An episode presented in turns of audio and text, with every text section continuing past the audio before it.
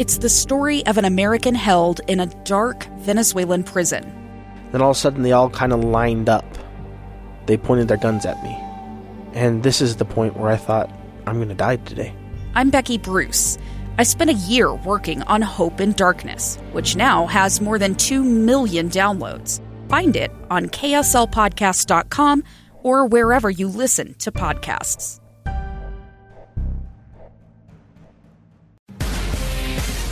This is Live Mic. Live Mic. Check one, two. With Lee Lonsberry. From Utah's Capitol Hill to your schools, taxes, and all the breaking news. Hear it on Live Mic with Lee Lonsberry on KSL News Radio. Welcome to the top two stories at 2 o'clock. Uh, for the past few weeks, I've been dedicating this segment of the program to reviewing two of the bigger stories that we've covered on the program today. What qualifies a, a story to be one of the two top two stories? Well, uh, if it's something that leads you to have a conversation around your kitchen table in the evening, if it's something that lingers on your mind as the day goes forward, uh, well, I want to spend a little extra time on that. Uh, and for that matter, bring to you the top two at two o'clock. The top story of today uh, really stems from uh, a statement put out by the Utah Republican Party. This coming in reaction to the votes cast by the United States senators during Saturday's vote to either acquit or convict former President Donald Trump of the article of impeachment against him sent over from the House of Representatives. The, the numbers worked out this way. In order for the House managers, those prosecutors bringing the case against former President Trump, to be successful, they would have needed to secure 67 votes, a supermajority there in the Senate. That, uh, taking into account all of the senators present, 67 was the number they needed to uh, secure in order for former President Trump to be convicted. What does that mean? Well, with the House divided 50 50, 50 Senate, 50 Democrats, 50 Republicans, it would require that all 50 Democrats vote to convict and that 17 of the Republicans uh, vote to convict. And there, there was a question mark. I mean, it was it was expected. it was expected that there would be insufficient votes to convict, but how close it would have gotten was unknown. How many Republicans intended on voting to convict Donald Trump? Well, we got the answer to that question, and the answer was seven. On Saturday afternoon, when the votes were cast, ultimately there were seven Republican members of the Senate who opted to uh, convict. One of those seven was Utah Senator Mitt Romney. The other six, in their respective states, there have been talks by the state Republican Party to censure those Republicans who voted against the former Republican president. Here in the state of Utah, though, uh, the the leaders did something different. Instead of putting together a document uh, which would equate to a censure against Senator Romney, Derek Brown, chair of the Republican Party, crafted the following statement. He said, uh, quote, Ronald Reagan famously reminded us that within our tent there will be many arguments and divisions over approach and method, but unity of thought does not require unanimity of thought. Jumping down a paragraph, he continues Our senators have both been criticized for their vote. Excuse me. The differences between our own Utah Republicans showcase a diversity of thought in contrast to the danger of a party fixated on unanimity of thought. There is power in our differences as a political party, and we look forward to each senator explaining their votes to the people of Utah. I don't have time right now to go through the two senators' statements, but they both put out lengthy statements in response to their vote in terms of explanation. Ultimately, what this statement communicates is that there will be no such punitive action taking, taken against uh, Senator Romney, at least from the Utah Republican Party. Now, there are some uh, petitions circulating elsewhere, uh, but at least in terms of the Utah Republican Party, uh, censure is not on the docket. I, would encourage you to go and uh, read the statements, the explanations put out by Senators Lee and Romney following their votes on Saturday. Uh, fascinating, uh, if nonetheless, an interesting study into uh, their minds and the attitudes they brought uh, to making that all important decision. Uh, listen, that's the top story.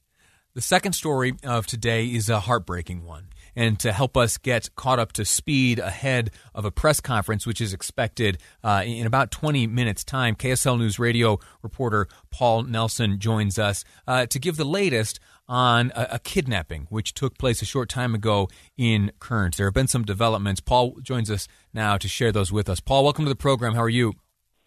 I am doing well. Thanks for having me. Give, give us, please, a, a quick summary uh, of what we do know about this kidnapping and what we expect to learn in the press conference this afternoon. Well, we do know these are coming from booking statements, but we do know that two men have been arrested in connection with the kidnapping, and sadly, they are now calling it a homicide case, even though, uh, according to these documents, it is unsure whether or not they have actually found the victim, um, Nicole Salerio Romero. She was taken from her home uh, right outside her home in Kearns uh, a little bit more than a week ago. However, uh, two people were arrested, and we are seeing some of the information in those booking documents. Uh, apparently, what we are hearing that she was taken from her home and then uh, brought to a studio apartment in West Valley. And there apparently were several people inside that apartment at the time, and the, several witnesses were uh, actually spoke with the police. And some say that they actually witnessed that she was shot. Others say that they heard the gunshot happen. And another one actually told police reportedly that he was forced at gunpoint by one of the suspects to uh, help him uh, basically moved the body after it uh, after the shooting, and he was threatening a gunpoint to do it, and said, "Hey, if you tell anybody about this, I'll kill you too." So um, that's the the information that we are getting. The two people that were arrested are both being charged, or they were both booked, I should say, um, with aggravated kidnapping and aggravated murder. Orlando Tobar and Jorge Medina. Now, apparently, Tobar, after being read his rights, spoke with the detectives and said that um, uh, they actually went to go get her at her home, and he said that you know she came with them willingly. But then he admitted that uh, they actually took her to the house. They went into the studio apartment, and um, after the shooting, uh, Tobar says that Medina actually gave him the gun, told him to hold on to it too, and then, um, but that gun was actually later found at that West Valley apartment, and uh, along with the gun, uh, apparently a lot of uh, blood evidence was also found as well. And this afternoon, it's expected, uh, what, about 20 minutes from right now, a, a, media briefing will be hosted by the Unified Police Department, uh, Sergeant Cutler, to give some updates on this. Uh, any sense of what there is still yet to learn? Yeah, matter of fact, um, one thing that, like I said, is not very clear whether or not they have actually found her because uh, Tobar said that he didn't even know where the victim had gone to. So we're going to try to find out whether or not they have found her. Also, motive. That's one thing that sure. we uh, that is not being released in these um, booking statements. In fact, according to them, Jorge Medina says that after he was read his Miranda rights, he spoke with detectives, and apparently it, it appears that he just clammed up. He said, "Hey, I was at the house. I was at that apartment. My vehicle never left. I didn't see or hear anything suspicious at all.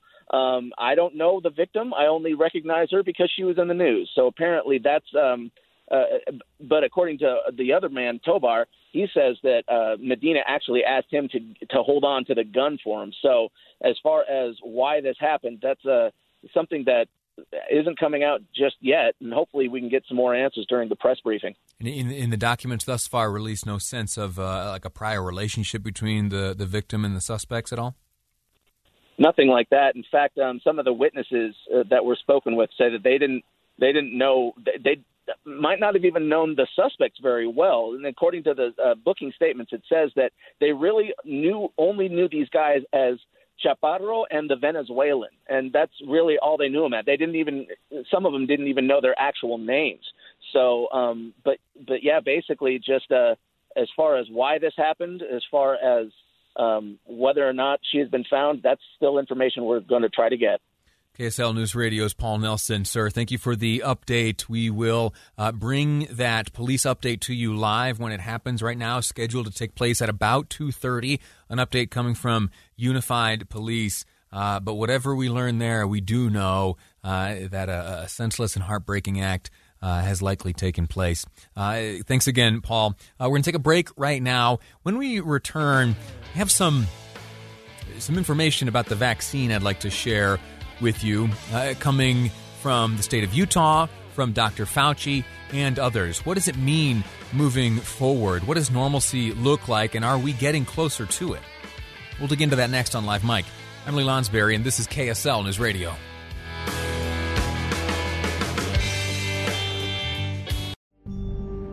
A gun in the face. Then all of a sudden, they all kind of lined up. They pointed their guns at me. And this is the point where I thought, I'm going to die today. Started two years of horror for an American in Venezuela. They said, You need to give us your phone and get ready because you're coming with us.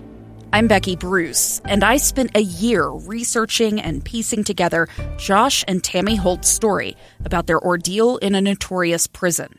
That's when everything started to turn bad. We had another pound on the door. Boom, boom, boom and there was the police once again. You can binge all of the episodes of Hope in Darkness on KSLPodcasts.com or wherever you get your podcasts.